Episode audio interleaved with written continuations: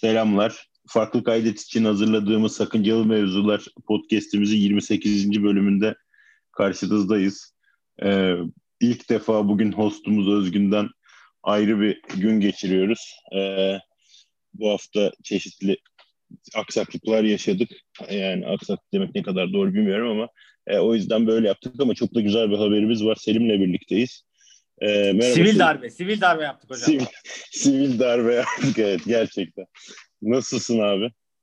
İyilik sağlık ne olsun? Ben e, şeydeki geçtiğimiz aylardaki Amerikan seçimlerini perde arkasından karıştırma görevimi yerine getirdiğim için artık bu hafta yeniden normale dönebilirim diye düşündük.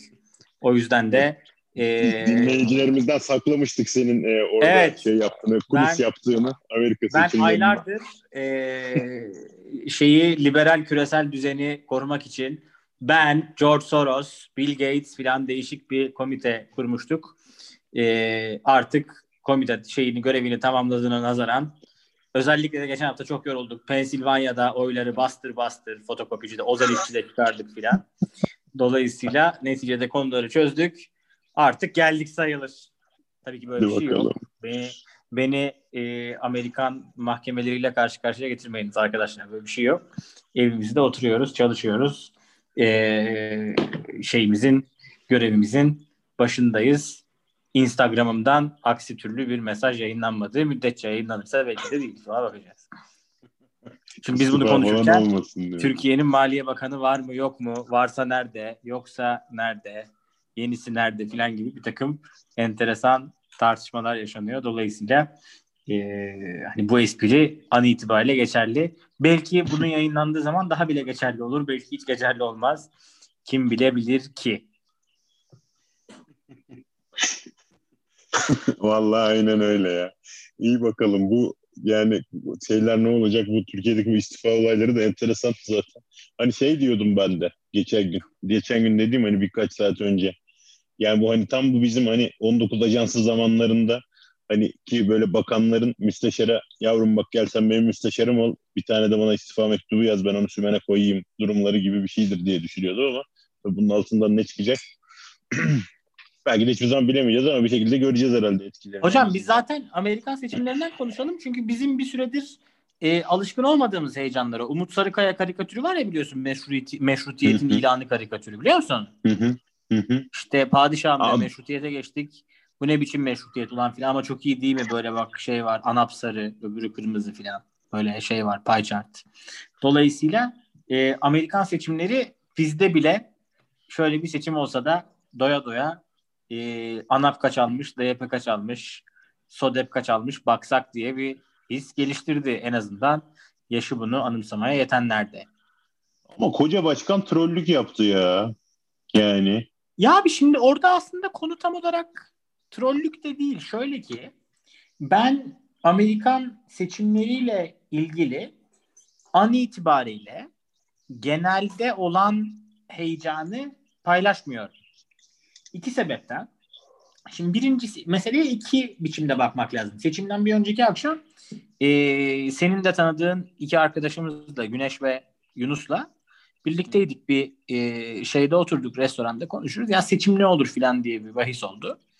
Dedim ki yani ülkem için Trump, dünya için Biden mı? Sonra biraz tartıştık filan. Yani bizim adımıza daha doğrusu büyük devletlerin siyasetlerinde liderler çok bir şey değiştirmiyor aslında.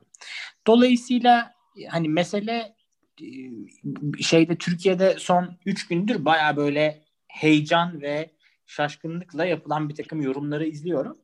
Yani e, ikisi de 270'i geçiyor ama biri daha çok geçiyor falan diye bir şey dedi Habertürk'te mesela yayın yapan. Böyle bir şey yok mesela. Hani ya zaten esasında geçen... özür dilerim sözünü bölüyorum ama yani aslında önce bir bu heyecanı yaratan bu sistemi biraz konuşmasak mı ya? Yani ya hani biraz karışık çünkü yaratan, aslında. Heyecanı yaratan sistemin aslında iki dayanağı var. Bunlardan birincisi Amerikan seçim sistemi çok tuhaf bir sistem. İkincisi e, yani Amerikan seçimleri artık e, işte glokalizasyon diye bir laf var siyaset bilimi literatüründe. Yani küresel olan yerel de oluyor. Çünkü işte hiçbir şey olmasa dolarda mevduatı olan doların ne olacak diye takip ediyor. Bir sürü Hı-hı. mesele e, yani mesela işte Ermeniler ve Azeriler e, bir, bir sonuç kendileri için diğer sonuçtan daha iyi olacak diye düşünüyorlar şu an savaştayken. Ya da işte ne bileyim Suudiler, Türkler, Almanlar falan herkesin bu konuda bir fikri var yani. Çünkü Amerika tabii dünya iyi bir salon gibi düşünürsek Amerika bu salonun ortasındaki e, bayağı iri bir fil gibi yani. Dolayısıyla hani burada ne oldu? Dünyanın her tarafında çok ilgi konusu oluyor. Ama hani neden Amerikan seçimleri ve İngiliz seçimleri değil filan diyecek olursak Amerika'da tabii çok tuhaf bir seçim sistemi var. Çünkü aslında çok alışkın olmadığımız bir yani biz Türklerin hiç alışkın olmadığımız bir durum var. Birincisi çift kameralı sistem. Yani senato ve temsilciler meclisi meselesi var. Temsilciler Meclisi bizde dar bölgeli seçim diye bir şey vardır. Hep bahsedilir ama çok kimse bilmez ne olduğunu. Yani işte bir şehri bölüyorsun hocam. Beş alan mesela. Bu beş alanın her birinin bir temsilcisi var. Kaliforniya ve yani bu nüfus ve e, şey e, daha doğrusu yüzey alanından çok nüfusla ölçülüyor. Dolayısıyla Kaliforniya'da 40'ın üzerinde filan şey var kongre üyesi. E, ama hani işte mesela atıyorum Nebraska'da belki iki tane vardır. Yani Mon, biliyoruz ki işte nerede Montana, Rhode Island var benim bu şey yaşadığım eyalet. Rhode Island'ın iki ya da üç kongre üyesi var. Neden? Çünkü işte Amerika'nın Yalova'sı filan. Şimdi Temsilciler Meclisi nispi temsil yani nüfusuna göre temsiliyet sağlıyor. Buralardan işte Texas, Kaliforniya, New York filan, Florida büyük nüfuslu eyaletler daha çok temsil alıyorlar. Ama tarihsel olarak eyaletler arasında bir güç dengesi sağlayacağı telakki edilerek senatoda her eyalete iki senatör verilmiş. Yani Kaliforniya'nın ort tek başına bir devlet olsa dünyanın en büyük dördüncü devleti olacak bir ekonomisi ve buna yakın yani tabii bu ölçüde değil ama hani çok büyük bir nüfusu var. Kaliforniya'nın da iki senatörü var. Ee, işte bizon sayısı insan sayısından daha çok olan e, Montana'nın da iki senatörü var. Dolayısıyla senato e, biraz daha farklı bir yapı ve bu seçimler alternate yani şey yapıyor dönüşümlü oluyor. Her iki senede bir seçim var Amerika'da. E, ara seçimler, ana seçimler falan deniyor ama senato, senatörlerin bir kısmı bu iki senede işte bir kısmı senatörler 8 yıllığına seçiliyor. E, on, bir kısmı işte bir sonraki dört senede. E, ama işte kongre üyeleri her biri dört senede ama hepsi aynı zamanda değil filan seçiliyor. Amerika'da ha babam seçim var. Üstüne bir de işte eyalet valisi, eyalet valisinin işte yardımcısı, eyalet sekreteri, yok işte eyalet yüksek mahkemesi, şerif. Yani şey özür dilerim ama bu district attorney de seçiliyor değil mi? District attorney'ler de seçiliyor evet. Yani bu mesela ee, Kamala Harris daha önce Kaliforniya'da district attorney'lik yapmış yanılmıyorsam o da seçimle gelmiş yani değil mi? Siyasi yani. Tabii. Yani Kamala Harris'in de şimdi ben Kamala Harris district attorney Örnek olsun diye söyledim yani hani. District attorney'miş evet San Francisco'da. Evet evet. District attorney, district attorney ise e, şeydir, seçilmiştir. Hı hı. Yani o da, hemen hemen her şeyi seçiyorlar. Zaten orada şey de mesela polis chief de galiba seçiliyor. Evet. Seçilmeyen iki şey var hoca. Bunlardan birisi e, bölge mahkemesi diye bir şey var. Ondan birazdan bahsedeceğiz o mühim. Bölge mahkemesinin bölge mahkemesi aslında bir alt temiz mahkemesi gibi düşünmek lazım. E, bölge mahkemelerinin şeyleri atanır, hakimleri ve tabii yüksek mahkeme hakimleri atanıyor. Ee, Onlar hani eyaletten atama, eyaletten değil, federal hükümetten atama. Ama eyaletlerin bir sürü konuda kendi yani zaten yasaları, meclisleri, işte yüksek mahkemeleri, onları bunları bir sürü şeyleri var ee, eyaletlerin. Burada tabii en önemli iki mesele şu. Şimdi nüfus yapısı gereği e, kongre yani daha temsilciler meclisinin, kongrenin alt meclisinin e, şey tarafından e, demokratlar tarafından kaybedilmeyeceği az çok belliydi. Sorun senatoda e, bir denge e, değişimi ihtimali vardı ve yani zaten alt üç, üç şey vardı değil mi? Üç saha. E, bir Hı. Beyaz Saray, iki meclisin iki bileşeni. E, senato ve temsilciler meclisi. Senato, senato dediğimiz normal kongresmenlerin olduğu şey temsilciler meclisi dediğimiz 100 kişilik olan doğru mu? Hayır. Temsilciler meclisi mi? temsilciler meclisi dediğimiz temsilciler meclisinin tam sayısını bilmiyorum açıkça. Yalan söylemeyeyim. E, ama temsilciler meclisi 400 kişi falan olmalı. E, 400'ün üzerinde olmalı yani. Dur bakayım. Yani sonuçta ee, benim o önemli değil. Öbür taraf önemli olan 100 tane olması. Yani, yani 50 eyalet her bir tane her birinden iki tane var. Yani 100 tane elemanı olan Capital Building dedikleri hikaye o değil mi? Evet yani senatoda işte 50'yi bulan e, 50-50 eşitlik olabiliyor senatoda. Olursa başkan yardımcısı dengeyi bozuyor. E, başkan yardımcısı oy kullanabiliyor çünkü. Ama se- yani biri diğerinden daha önemli değil tabii. Ama senatonun e, bir takım ilave güçleri var. O yani senato daha güçlü bir meclis. E, özellikle bu ma- yargıç atamalarında gücü var senatonun. Yani mesela yüksek mahkeme yargıçlarının tayini senato kararıyla oluyor. Ne oldu?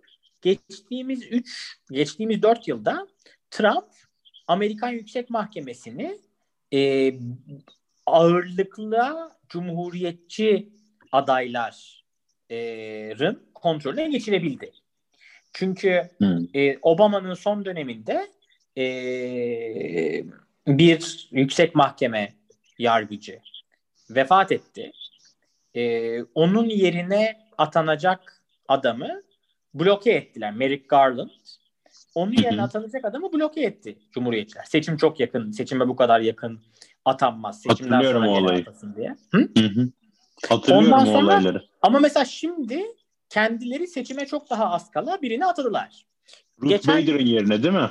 Ruth Ginsburg'un Ruth yerine. Bader Ginsburg'un yerine Amy Coney Barrett diye bir e, şeyi atadılar. Ruth Bader Ginsburg liberal kanadındandı şeyin Hı-hı. mahkemenin. Mahkeme 9 kişi.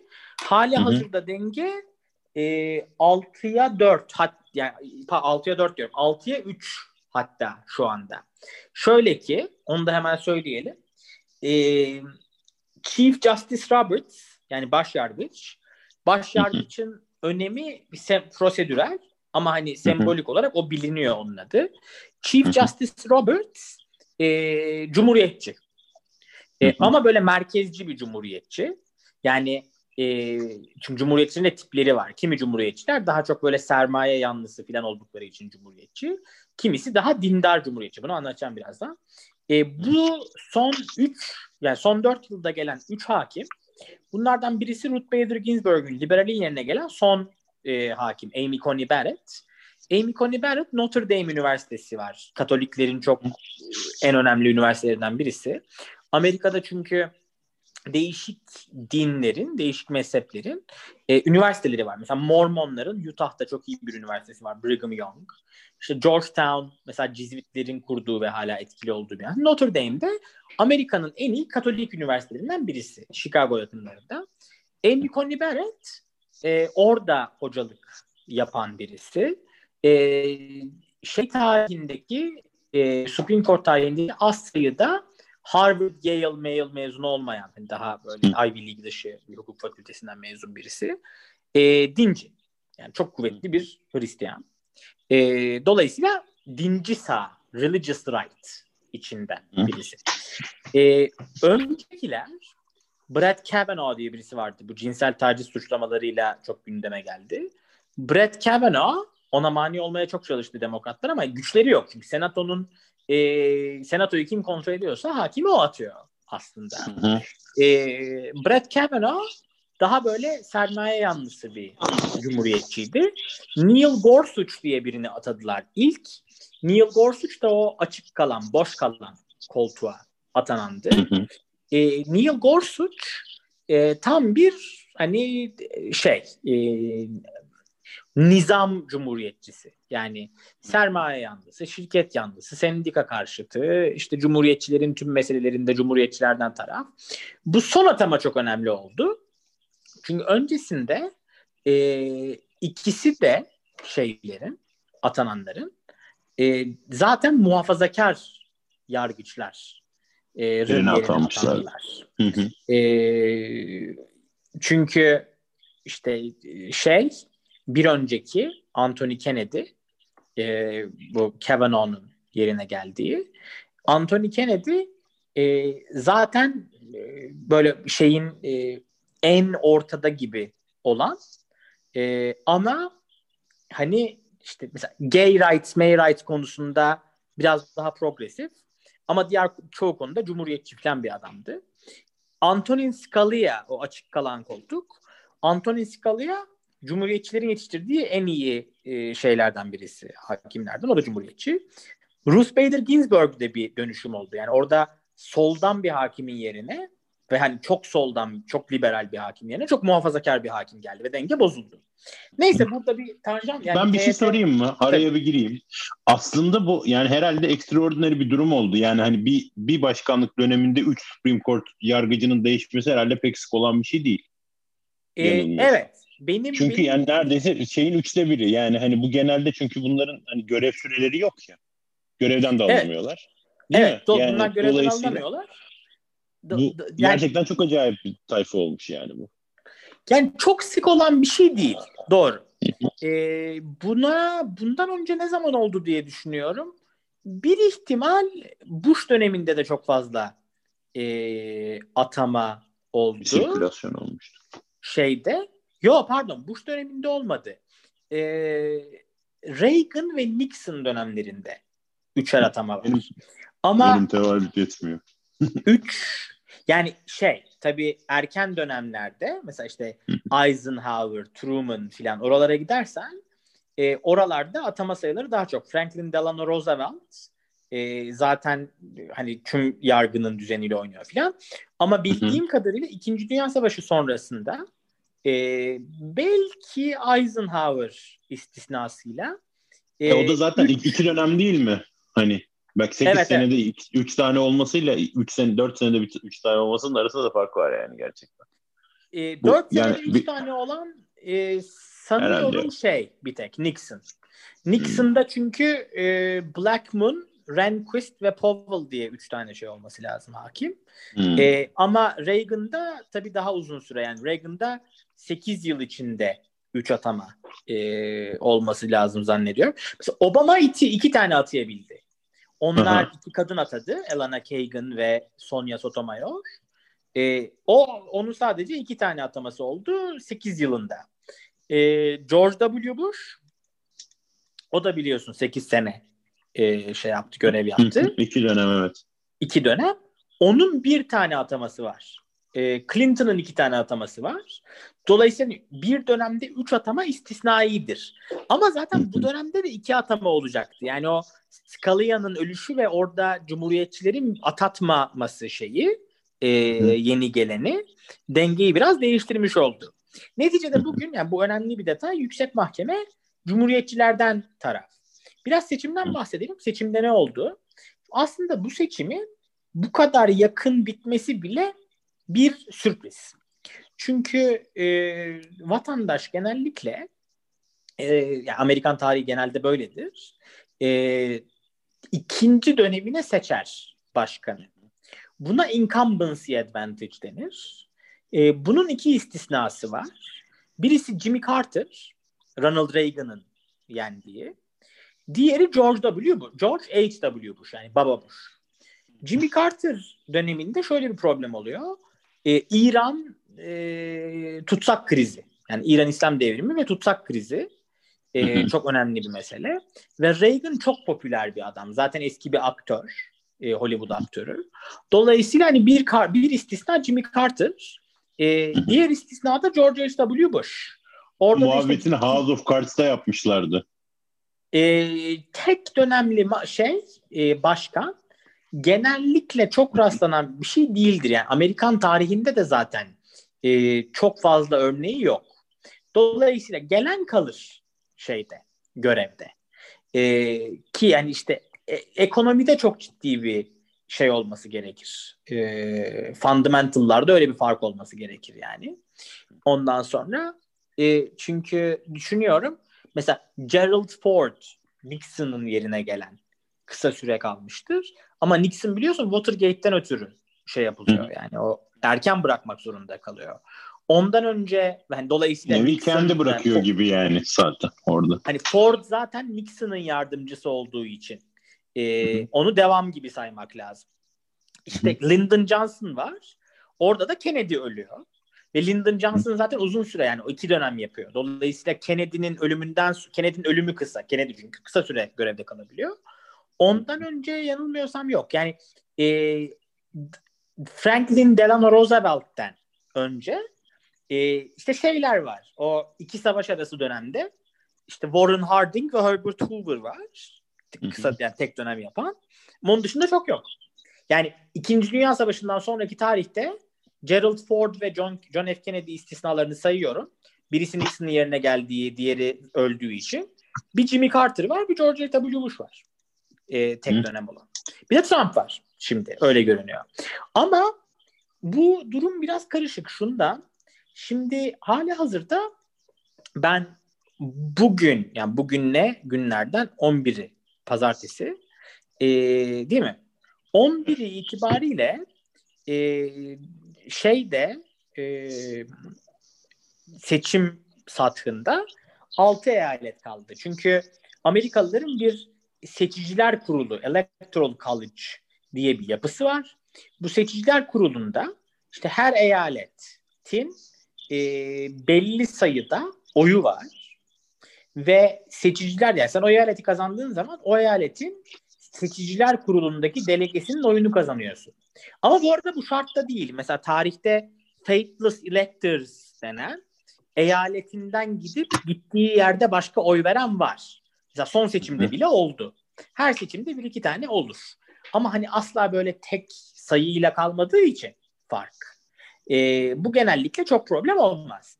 Şimdi zaten bir takım eyaletlerin oyları çok önemli değil. Mesela Kaliforniya e, yüzde 20, yüzde 30 farkla e, her zaman şey çıkar. E, demokrat. demokrat çıkar. Ya da işte New York, Massachusetts filan. Buralar büyük ölçüde hep demokrat çıkar. Mesela ben şimdi... Nüfusun da yoğun önümdeki... olduğu yerler bir yandan da.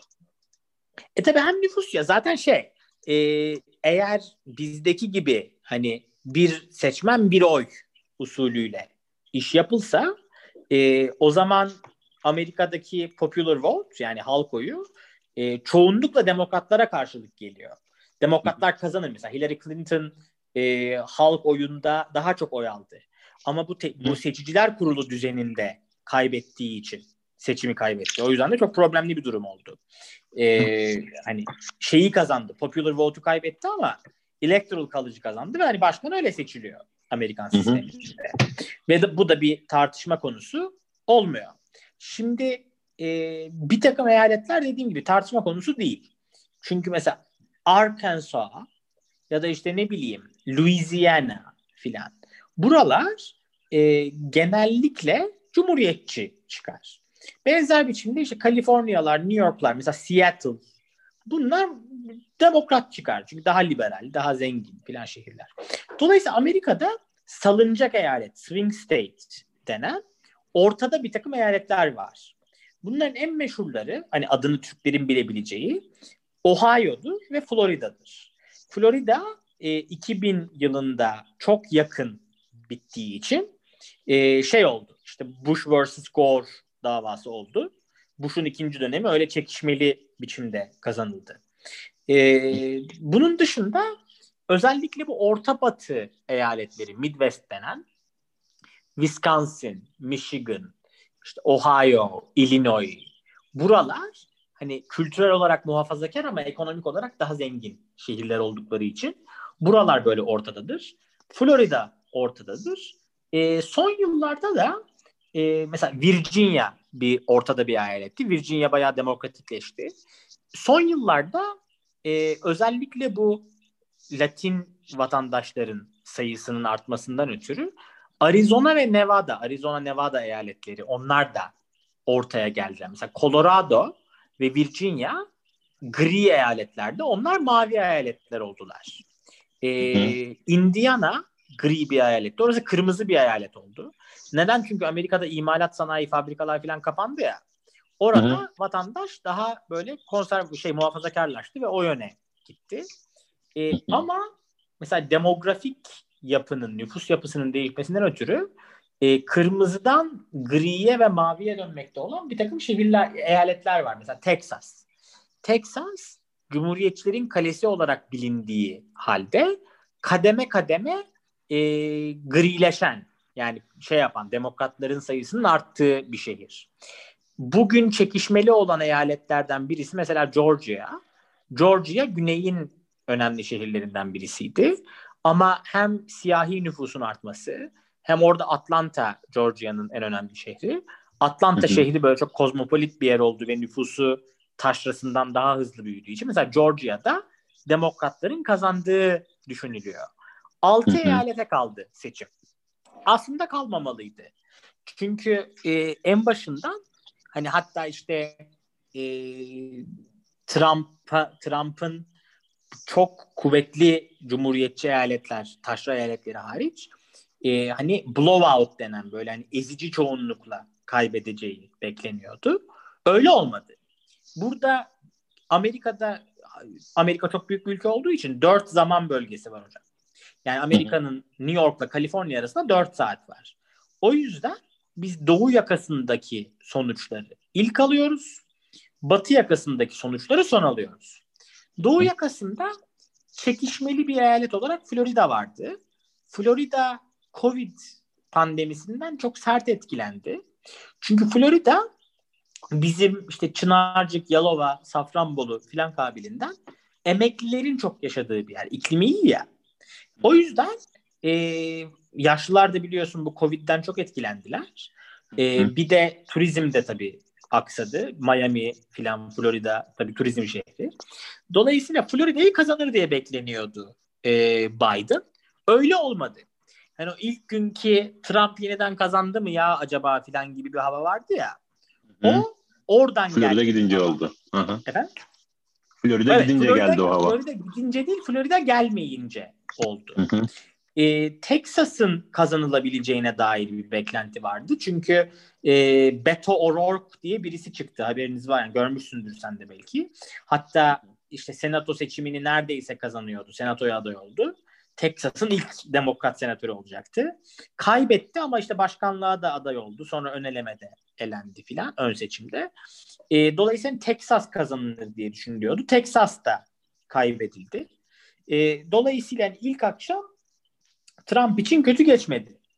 E, Georgia, Kuzey Carolina, e, Wisconsin, Michigan, Pennsylvania e, ve Arizona, Nevada. İş bu eyaletlere kaldı aslında. Arizona ve Nevada çok batıda olduğu için onların e, şeyleri sonuçları geç sayılmaya başlandı. Georgia'da Trump önde çıktı. Pennsylvania'da Trump önde çıktı. Michigan, Wisconsin buralarda da önde başladı. Bunun sebebi şu. E, Covid olduğu için ve Amerika'da çok sayıda Amerikalı yurt dışında yaşadığı için bilhassa askerler bizde olmayan ama Amerika'da olan bir özellik var. Postayla oy kullanma hocam. Hı hı. Seçimden belli bir tarih öncesinde postayla oy kullanırsan eyaletlerin bu konulardaki şeyleri farklı e, kuralları.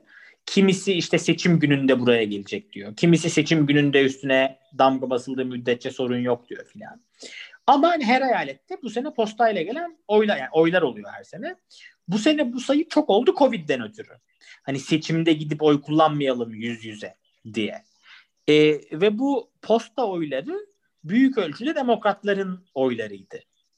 Dolayısıyla bile çok olmuş herhalde. Yani normal hani gidip verebilecek kişiler bile postayla oy kullanmış. Bunu sağlamışlar yanılmıyorsam.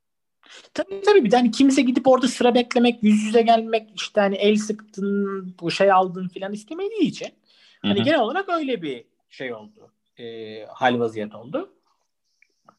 Velhasıl Trump'ın bu avantajı zaman içinde şey oldu, aşındı. Bu sırada e, senato seçimleri de oldu dedim. Senato seçimleri de başa baş kaldı. Yani Cumhur Demokratların şu anda kazanacağı kesin değil. Demokratlar burada da hani 3-4 fark atarız. 6-7 yarış kazanırız diye düşünüyorlardı. Kazanmayı bekledikleri yarışların yani seçimlerin e, birkaçını kaybettiler. Dolayısıyla e, şimdi başkanlık demokratlarda temsilciler meclisi sen şeyde demokratlarda ama senato Cumhuriyetçilerde gibi bir görüntü var. Hı. Problem şu. Şu anda Ben mesela ben- 48-46 görünüyor yanılmıyorsam. Bir saat kadar önce bakmıştım. Şu 48'e anda 46 48-48 görünüyor. olması lazım senatonun. Hı. Aynı gibi. 48-48 çünkü şu oldu. Georgia eyaleti çok yakın geçti. Georgia Hı hı. eyaleti çok yakın geçtiği için e, Georgia'da senatör seçilmek için %50 şartı var. Oranın kanunları biraz farklı. Georgia'da tekrar seçim yapılacak. E, kalan adaylar arasında. Ve e, orada ne olacağı çok belli değil. Şimdi benim buradaki düşüncem ne diye soracak olursan burada muhtelif alternatifler var. Bu alternatiflerden benim orijinalde beklediğim e, o kadar olası olmamış gibi görünüyor. Şöyle ki ben hala hazırda durum şöyle. E, Georgia'da ve Arizona'da daha doğrusu her yerde öyle, öyle söyleyeyim. Mesela Pensilvanya'da e, fark yüzde birin biraz altındaydı son baktığımda. Georgia'da böyle yüzde 0.4 filan farklar. Demek ki bu eyaletlerde yeniden seçim olacak. Öyle görünüyor. Yeniden seçim olan e, yani daha doğrusu yeni, pardon yeniden seçim yeniden sayım olacak bu eyaletlerde. Yeniden sayımda bu fark azalabilir hatta yok olabilir. Şöyle ki ben şimdi tam sayıları vereyim hatta sana hocam bir saniye. Elimin altındaydı. Ee, yani Biden kazandı evet ama Biden'ın kazanmış olmasının sebebi Biden Biden'a kazandıran e, çok az sayıda oy ve olası bir sayımda bu oy farkları kapanabilir. Şimdi Hı hı. Arizona'da mesela fark yüzde 0.6 yani 20 bin oy. Çok kullanılan oy sayısı yaklaşık 4 milyon olmalı. Bakayım orada. Tabii 3.3 milyon kullanılan oy. Fark 20 bin. Mesela şeye bakalım Georgia'ya. Georgia'da da Biden önde. Georgia'da kullanılan oy sayısı 5 milyon. Fark 10 bin. 10 bin oy. Pensilvanya'da kullanılan oy sayısı e, 7 milyon. 6.7 milyon daha doğrusu. 6.5'tan fazla. Fark 43 bin oy filan. Yani en yüksek fark olan Biden lehine en yüksek fark olan yerde bile bu eyaletlerden fark 30 bin oydan fazla değil. Yani işte yüzde Nasıl bunlar president elect demeye başladılar bu kadar rahat? Yani şöyle tabii şimdi iki tarafta bizde de oldu biliyorsun şeyde Binali Yıldırım hikayesinde. İki tarafta e, şeyi hani seçimi kendilerinin kazandığını e, ilan etmek istiyorlar. Burada özellikle Cumhuriyetçi Parti içinde Cumhuriyetçi Parti'nin ana ekseni mesela işte eski başkan Bush, eski savunma bakanı Colin Powell. Bunlar Trump'a karşı adamlardı. Mesela eski başkan adayı Mitt Romney Trump'a karşı oy verdi çok defa ve senatör oldu yeniden filan. Dolayısıyla Cumhuriyetçi Parti'nin de içinde hani Trump'ı terk edip Biden'ı hani tebrik eden işte hatta kimisi açıkça Trump'a karşı taraf almış. Trump'a karşı Biden lehine oy kullanmış filan insanlar oldu. Yani Powell işte onlardan çok net benim de bildiğim bir tanesi yani. Öyle değil mi? Tabii aynen öyle yani Powell çok erken noktada hani Trump'ı reddeden birisi oldu. George dedi W. geçti Bush yani. öyle. Hı hı. Ee, Bush'tan haberim yoktu. Dolayısıyla burada hani şöyle bir ihtimal görünüyor. Ben bunu ilk akşam yazdım da hatta. Eğer Hı. senato şimdi ben herkesin bu konudaki teorisi farklı. Yani bir Amerikalı için bu söylediğim rahatsız edici derecede şüpheci olabilir. Çünkü ben gücün bizim inandığımız prosedürler, yapılar, işte merasimlerle çalıştığını düşünmüyorum. Yani güç güçtür hocam. Güç güçtürün örneği şeyi nerede izahı? Şimdi e, bundan 4 yıl önce seçimlere 6 ay kala e, şey atanmaz, yüce mahkeme yargıcı atanmaz diyen cumhuriyetçiler seçimlere bir ay kala yüce mahkeme yargıcı atadılar. Hani burada teamül meamül işlemedi yani. Çünkü nedir? Bu iktidar ve iktidarın çok ciddi hani iktidara sahip olmanın çok ciddi gücü, iktidarı kaybetmenin çok ciddi sonuçları var. Dolayısıyla Hı. hani ben bu merasim işte yüksek mahkeme, alçak mahkeme e, sayımlar, onlar bunlar. Bunlara biraz şüpheci bakıyorum. Bu neticede bir elit kararı. Yani cumhuriyetçiler dediğim gibi hem bölge mahkemelerinde hem yüce mahkemede güçlüler. Demek ki 2000'de olduğu gibi Bush örneğinde Trump'ın arkasında dursalar ve hani bu yeniden sayım işinde bu bahsettiğim her, her eyalette fark çok az diyorum ya. Hani buralarda Hı-hı. ısrarcı olsalar bu eyaletlerin birini ikisinin birinin ikisinin seçimini bozdurma güçleri var mesela. Trump şeyde Bush durumunda e, ne oldu biliyor musun 2000'de? 64 bin oyu geçersiz saydırdılar Florida'da.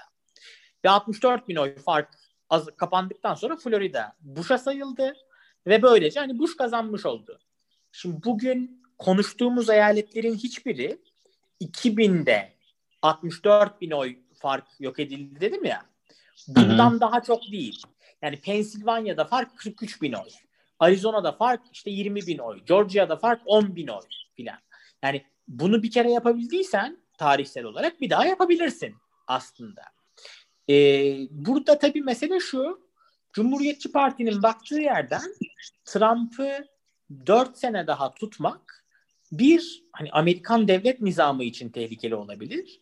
Çünkü bu Trump'ın son 4 yılı bir daha seçime girmeyecek. Dolayısıyla hani bu ben bir Cumhuriyetçi Parti lideri olsam ya bu manyak NATO'dan mı çıkar, atom bombası mı atar, ne yapacağı belli olmaz diyebilirim. Yani. Anladım. İkincisi e, Trump olmasa da Georgia'da senato seçimlerini kazanabileceklerini dolayısıyla senato kendilerinde kaldığı müddetçe e, demokratların Beyaz Saray'ın sahibi olmasının çok da önemli, önemli olmayacağını oldu. düşünebilirler. Hı. Göründüğü üzere hani Amerika'daki Öyle demokrasi Efendim? Göründüğü üzere öyle de düşünmüşler yani senato versus şey diye düşününce.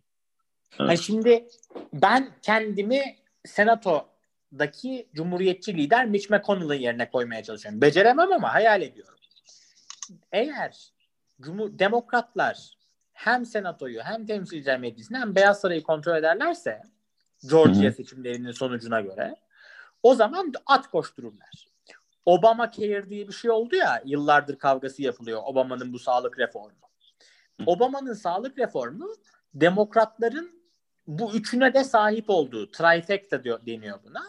Bu üçüne de sahip olduğu zamanda oldu. Ee, bunun çok iyi sonuçları var. Yani Trump'ı doğurdu bu iş düşündüğünde. Dolayısıyla Cumhuriyetçiler buna müsaade etmezler diye düşünüyorum. Ama eğer anketleri Georgia'daki senato yarışlarını kazanacakları fikrini oluşturuyorsa ki olabilir. O zaman e, yüksek mahkeme bu son 4 yılda yapılan 3 tayinden ötürü çok tartışmalı bir hal aldı. Çünkü özellikle bu Obama döneminde yapılmayan ama hani işte Cumhuriyetçiler gelince yaptırılan tayin Neil Gorsuch ama işte o zaman teamül var kardeşim. Seçime bu kadar yakın zamanda tayin yapılmaz deyip şimdi bu dinci kadın Amy Coney Barrett'ı çok daha az zamanda atamaları. Aradaki adam Brett Kavanaugh'un da işte bu cinsel saldırı suçlamalarına rağmen atanması e, yüksek mahkemenin itibarını çok zedeledi. Yüksek mahkemenin itibarını zedelediğini ve bundan baş yargıç Robertson bir cumhuriyetçi olmasına rağmen rahatsız olduğunu biliyoruz. Çünkü pek çok meselede geçtiğimiz dört yılda az sayıda ya liberaller mahkemede artık. Liberallerden taraf olarak e, şeyin Trump'ın bazı aşırı politikalarını durdurdu. Şey Yargıç Roberts. Mesela bu Müslüman yasağı vardı ya anımsarsın. Müslüman yasağı Robertson. Orada durduk, duyduk zaten. Müslüman yasağı Robertson da oyuyla 5'e karşı yani oy çokluğuyla e, durduruldu. Dreamers diye bir mesele var. E, kaçak göçmenler geliyor Amerika'ya. Bu kaçak göçmenler buraya geliyorlar, çocuk doğuruyorlar. Çocukları Amerika'da doğmuş oluyor. Ama bunlar kaçak olduğu için çocuklarının yasal statüsü de belli değil. Yani çünkü Amerika'da vatandaş olabilmek için çocuğunu götüreceksin. Değil mi? Hastanede kayda girecek çocuk. Doğum sertifikası alacak. E şimdi kaçak ana baba çocuğunu hastaneye götürdüğü zaman e, burada sen kaçaksın kardeşim deyip tutuklanıp sınır dışı edilmesi ihtimali var. Dolayısıyla Amerika'da böyle bu sayıda e, bu, bu tipte çok sayıda Hispanik kökenli göçmen var. Göçmen de değiller yani burada doğmuşlar çocuk yaşta. Ya da mesela reşit olmadan anaları babaları Gelmişler. kaçak olarak buraya efendim Reşit olmadan kaçak gelmişler. ya bu da gelmiş. E şimdi Hı hı. bu çocuk çocuğun durumu ne? Yani sen bu çocuğu alıp göndermek istiyor musun? Obama bunlara vatandaşlık yolu açtı. Vatandaşlık vermedi ama e, sınır dışının önünü kapattı. Yani işte vatandaşlık yolunu açtı. Trump bunu iptal etti. Buna da mesela Robertson oyuyla bu teklif iptal edildi. E, işte Second Amendment var Amerika'da önemli bir mesele. Bu tüfek, silah hakkı biliyorsun. Onunla ilgili bir takım meselelerde Roberts liberallerle birlikte taraf oldu. Trump'la çok kavga ettiler bu sebepten. Robertson bunu hani yüksek mahkemenin itibarını korumak sahikiyle yaptığına dair çok sayıda değerlendirme çıktı. Şimdi dolayısıyla Cumhuriyetçilerin baktığı yerden yüksek mahkeme Biden'ın e, şeyini, başkanlığını teslim edip Trump'ın itirazlarını reddederek Cumhuriyetçi Parti'de senatoyu elinde bulundurduğu müddetçe e, hani kendi gücünden çok ciddi taviz vermeyerek önümüzdeki seneleri atlatabilir. İki yıl sonra bir ara seçim olacak. İki yıl sonraki ara seçimde işlerin bugünkünden daha iyi olması pek olası görünmüyor.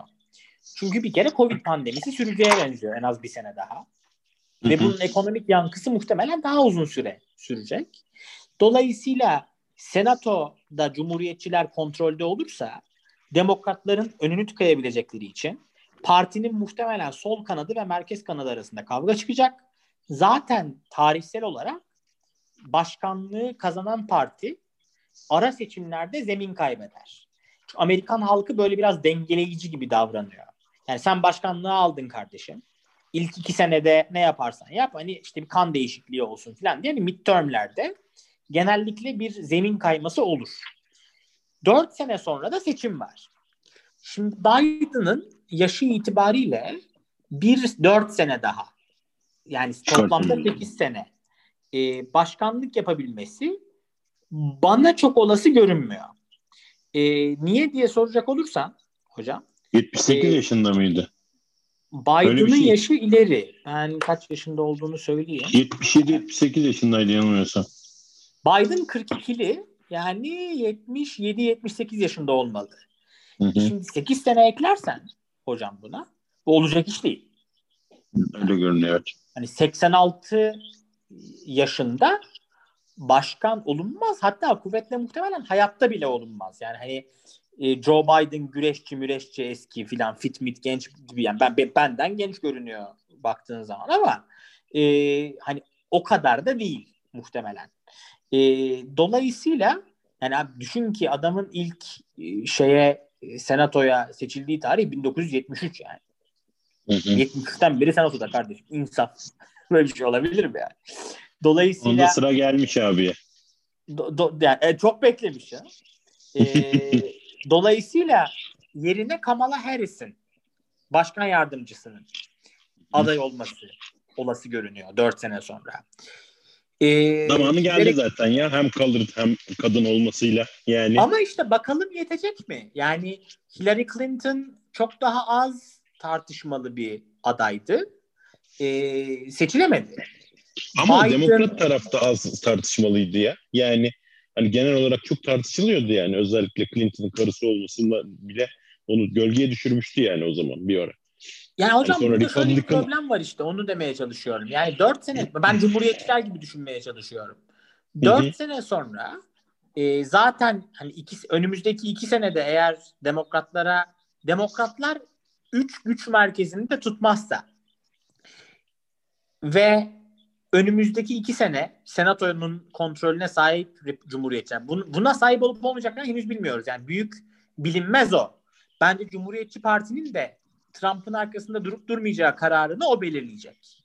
Eğer Cumhuriyetçi Parti biz Georgia'daki senato seçimlerini alırız. Hatta hani Trump'ın kaybetmesi belki buradaki seçmenlerimizi e, Uyandırır. galeyana getirir ve Biden'ın kazanması buradaki demokratların direncini biraz düşürür.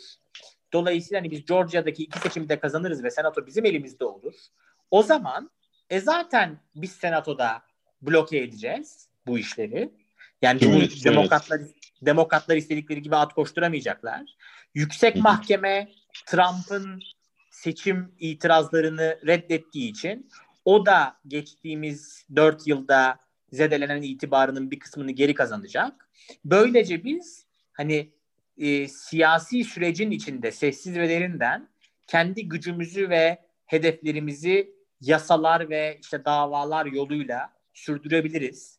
Bunun öznesi ister işte sendikaları zayıflatmak olsun, ister e, sağlık reformunu sulandırmak olsun, ister göçmen sistemini e, şey yapmak, sıkılaştırmak olsun. Neyse amaçları değil mi? Ya da işte kürtaj meselesinde e, belki yani bugün cumhuriyetçi e, yargıçların çoğunluğu e, yüksek mahkemenin kürtajı yasallaştırmakla ilgili kararını e, şey yapabilir, geri çevirebilir.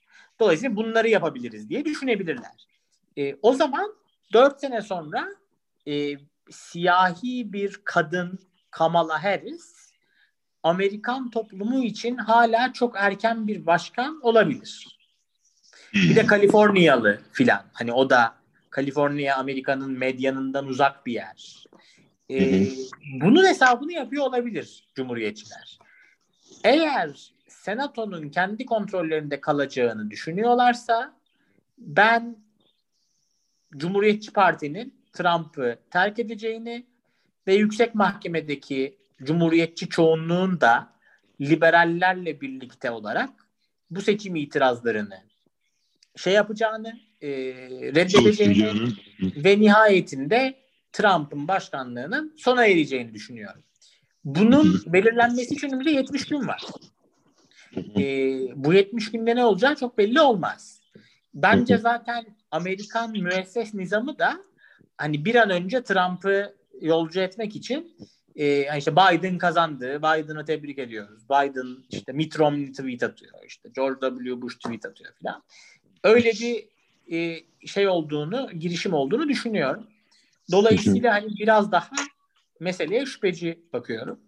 E, çünkü farklar çok minör ve olası bir sayımda bozulamayacak kadar büyük farklar değil ve bu eyaletlerin yalnızca ikisini bozması gerek. Yani Pensilvanya ve Georgia toplamda 30 bin oy yeter. Hı hı. Bunu olası yani, görmüyorum. Yani bu, bu bence Biden'ın başkanlığı hani Trump çok sistem dışı, çok böyle dışarıdan outsider bir başkan olduğu için e, sistem kendini koruyacak ve Trump'ı püskürtecek dışına diye düşünüyorum. Ama belli de olmaz. Yani belli. Tabii ki Cem zaten işte ama belli de olmaz. Aynı şeyleri aşağı yukarı 4 sene önce de Trump'ın seçilmesi konusunda konuşuyordu yani insanlar. Ama bambaşka bir tabloyla karşılaşıldı yani seçim sonrasında. Bakalım. Yani teşekkür ederiz valla. Yani Hocam burada güzel güzel oldu. Ben bir şey daha söyleyeyim. Bir ara Söyle da şeyi konuşalım ya. Yani bu hani bu Biden aynısının laciverti mi yani? Hani karşının şeyi mi yani bu da? Hani öyle de muhabbetler var falan filan da hani işin siyasi yönüne çok girmeden sistemi konuştuk ne oldu ne bitti falan filan da biraz da olmazsa yani, Türkiye tarafından bana biraz yabancı. Yani hani ben okuduklarımdan hani genel siyaset şeyini bilmiyorum yani herifin. Hani şimdi şimdi ortaya çıkanlardan okuduk falan. Bir Hasan Ali Celal şey neydi o? Hasan Celal güzel şeyi var yani tavrı yakaladığını öpüyor falan onu anladık son haftalarda. Ama yani hani genel olarak şey nedir, tavrı nedir, işte ne bileyim ne yapacaktır, ne vaat etmiştir falan çok onlarla ilgili bir fikrim yok açıkçası. Hocam Ama, biter hani, ayak belki yani Türkiye adına şunu söyleyelim. Biden bizim için kolay bir e, başkanlık olmayacak. Ne yazık ki. Bilhassa e, Türkiye'de bir iktidar değişikliği olmadığı müddetçe. Çünkü Biden 1974 Kıbrıs Barış Harekatı'na yeni seçilmiş bir senatör olarak karşı çıkmış birisi. Hı hı. Ee, Yunanlılara yani Yunanistan'a yakın Yunanistan'ın hatta hani yandaşı olarak görülen sayılan e, bir isim. E, Kamala Harris de Kaliforniya senatörü olması hasebiyle Kaliforniya'da Ermeniler çok güçlü bir lobi olduğu için hem sayıca e, hem şeyce, refahça, servetçe e, yani Kamala Harris'in mesela Ermeni soykırımı meselesinde Ermeni soykırımının tanınması için en şiddetle çalışan e, şeylerden e, senatörlerden birisi olduğunu biliyoruz. Ama tabii bunlar bir şey değiştirmez. Yani Trump'ı çok iyi görüyordu e, Türkiye vatandaş halkı. Yani Hillary Clinton'ı kendilerine karşı görüyordu hükümet. E, Trump'ın bakiyesi bizim için hayırlı oldu mu? Olmadı yani unutulmuş gibi görünüyor ama Trump e, Türkiye Cumhuriyeti'nin Cumhurbaşkanı'na tehdit mektubu yazmış birisi değil mi? Evet. Evet, ya da evet işte yani. Bizim, Böyle bir şey herhalde hiç yaşanmamıştı ya değil mi daha önce? Johnson mektubu vardır belki yani 70. Yani. T 70 kaçtaysa 68 olması lazım. Yani Trump çok iyiydi. E peki yani işte Cemal Kaşıkçı cinayeti oldu. Dünyanın hani belki de en yüksek profilli siyasi suikastlerinden birisi. Ne oldu? Bir şey oldu mu? Bir şey olmadı günün sonunda. Ee, ya da işte hani Trump'ın seçilmesi Suriye sathında bizim için iyi mi oldu acaba? Zannetmiyorum. Yani burada ve şeyi görmek lazım. Sayda devletler, haberimiz olurdu herhalde değil mi ya?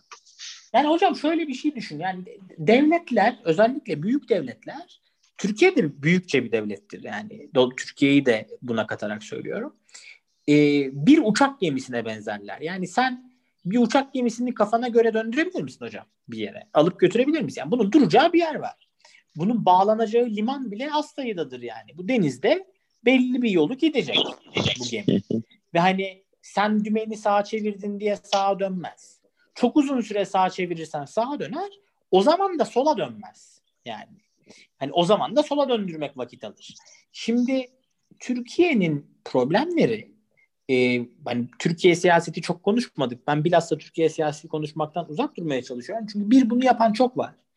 İki hani laf ola beri gele yani e, Medyaskop'ta Ruşen Çakır'ın konuştuğuyla e, işte bizim konuştuğumuz ya da Ünsal Ünlü'nün konuşan yani hepimiz hariçten gazel okur durumdayız. Çünkü Türkiye'de kurumlar çok erozyona uğradığı için hiçbirimiz gerçekten ne olduğunu bilmiyoruz içeride.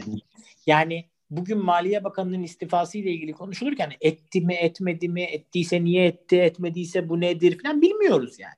Bir de Zaten, etti mi aldılar mı o da var. Yani tabii hani yani sürü, aldılar mı kendisi mi gitti filan.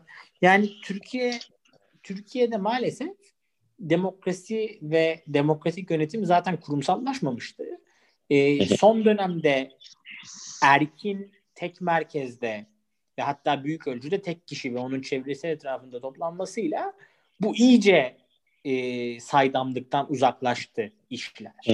Dolayısıyla hani Türkiye siyaseti hakkında konuşmayı yanlış bulmuyorum yani tabii ki birileri konuşacak konuşulması da lazım. Ama ben söyleyecek çok fazla şeyim olduğunu düşünmüyorum. Çünkü kimsenin de çok fazla söyleyecek şey olduğunu düşünmüyorum. Yani bugün Türkiye'de izlenecek olan ya da dinlenecek olan, değeri olan e, analizden çok dedikodu ne yazık ki. Çünkü analiz yapacak kadar bilgimiz olmuyor asla.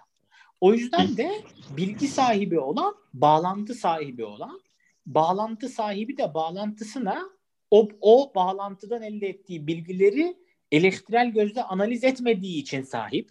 Yani onu sürebilmesi için Nagihan Alçı olman lazım. Ve Nagihan Alçıysan ya da CHP'nin de MHP'nin de işte İyi Parti'nin de böyle gazetecileri var.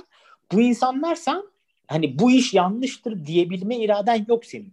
Yani bunu diyebildiğin anda o bağlantı kopar ve senin bilgi kaynağın gider ve sen bir şey konuşamaz hale gelirsin günün sonunda.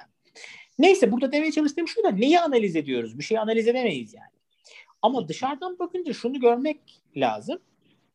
Yani ortak akılla iş yapmanın ve bunu kendi insanını, kendi milletini önceleyerek, onların refahını, onların güvenliğini önceleyerek yapmanın e, milli menfaatimiz olduğunu herhalde anlıyoruz. Yani e, Suriye'de, işte Libya'da, bugün Akdeniz'de, bugün bu mücadelelerin kayda değer bir kısmı haklı yani. Ben bu mücadelelerin bugün verilmek zorunda olduğunu düşünüyorum. Ama bunun öncesinde çok ciddi yanlışlar yapmadık mı? Yani bu yanlışların sonucu değil mi bu durumlar? Yani Türkiye Cumhuriyeti Devleti'nin ne oldu da bizim 70 yıllık müttefikimiz Amerika PKK'ya alenen siyasi ve askeri destek verir hale geldi diye düşünmesi gerekmez mi? Ne oldu da biz 100 sene, 200 sene sonra hani neredeyse çıkart 1918, 1914 yani 100 sene değil mi? Ne oldu da biz 100 sene sonra hala işte aman Amerikan Başkan Yardımcısı Ermeni soykırımı tanınsın demiş bir senatörümüş. Acaba bu 24 Nisan'da Ermeni soykırımını tanırlar mı diye bir kaygı içine düşecek haldeyiz hala. Yani İsrail'in böyle bir kaygısı var mı? Suudiler adam öldürdüler İstanbul'un ortasında. Suudilerin aman da bizi kınarlar mı diye bir kaygısı var mı? Bu nereden geliyor? Bir en önce iktisadi güçten geliyor değil mi? Yani sen bugün Suudi Arabistan'a höt dediğin zaman bunun bir takım müeyyideleri var. İsrail'e höt dediğin zaman bunun bir takım müeyyideleri var. Azerbaycan'a bile kimse bir şey diyemiyor işte görüyorsun. Niye? Çünkü petrol zengini adam. Ve bunu söyledi İlham Aliyev bugün. Televizyonda işte Şuşa'nın e, şeyini, bağımsızlığını ilan ederken Karabağ'daki önemli şeylerden birini fethetmişler. Bunu söyledi. Biz evvela iktisadi bağımsızlığımızı galebe çalmışık dedi adam. Şimdi bunu ben söylediğim zaman vay ulan sen kimin adamısın sen kim köpeksin oluyor.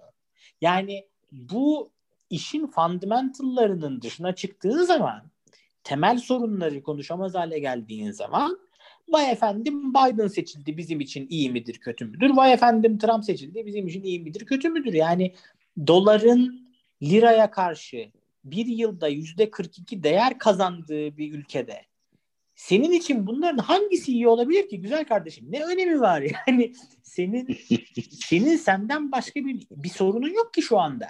En büyük sorunun sensin. Sen kendinle ilgili sorunu ortadan kaldırsan belki filanca başkan senin için falanca başkandan daha iyi olabilir. Ama e, yani Merkez Bankası başkası bank Merkez Bankası başkanının cuma gecesi gece 3'te kararnameyle e, kim olduğu, niye alındığı bilinmeden görevden alındığı, iki gün sonra Maliye Bakanı'nın istifa eder gibi yaptığı ama belki de tam yapmadığı filan bir ülkede yani Allah'ın oğlu İsa Amerikan başkanı olsa ne olur ki senin için? Bir şey değişmez ki.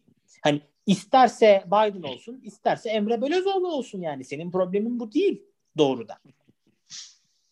Çünkü kabahatinin kaynağı yani sorunun kaynağı bu olmadığı için çözümü de burada değil. Sen sorunu sadece katmerlendirebilirsin. Bu bakımdan Trump mı bizim için daha iyi, Biden mı bizim için daha iyi gibi bir soru yerine hangisi bizim için daha kötü diye bir soru sorabilirsin ancak. Çünkü ikisi de kötü olacak muhtemelen ama bu kötülüğün kaynağı onlar değil. Bu kötülüğün kaynağı bizim kötü idare ediliyor olmamız. Bu iktidarıyla muhalefetiyle böyle. Yani hocam bir ülkede hani bugün Türkiye'nin ciddi sorunları olduğu anlaşılıyor. E, ciddi sorunları olan bu ülkede en büyük seçmen bloğu kim biliyor musun? Bağımsızlar, tarafsızlar. Ya yani ben bu partilerin hiçbirine oy vermek istemiyorum diyenler. Şimdi dolayısıyla aynı şeyin laciverdi midir? Doğru ama niye biliyor musun? Bizim gözümüzdeki gözlüğün camı lacivert. e lacivert camlı gözlük giyersen her şey lacivert görünür. Yani sen neden gözlüğü çıkaracaksın? Bok da olsa lacivert göreceksin yani. Yapacak ya şey tabii hocam göğü de lacivert görüyorsun. Yeri de lacivert görüyorsun yani. Dolayısıyla ok da olsa lacivert, çok da olsa lacivert. Hepsi aynı. Hani gözlük lacivert çünkü yani. Evet pembe gözlükler diliyoruz o zaman kendimize. Ya gözlüğü çıkartırsak o zaman hani e, astigmatı olana astigmatı düzelten, miyobu olana, hipermetrobu olana herkese gözüne göre gözlük diliyoruz. Pembesi de iyi değil bu işin de. Hani rengi olmayan, kolormatik gözlükler diliyoruz. Neyse hocam ben ben gidiyorum. Malum bu kadar sayılmayım var. Bir ortalığı daha karıştıralım. Bir daha görüşürüz. Teşekkürler. Görüşmek üzere. Sevgiyle kucaklıyorum hocam. Görüşmek üzere. Aynı şekilde tekrar teşekkürler. Bay bay.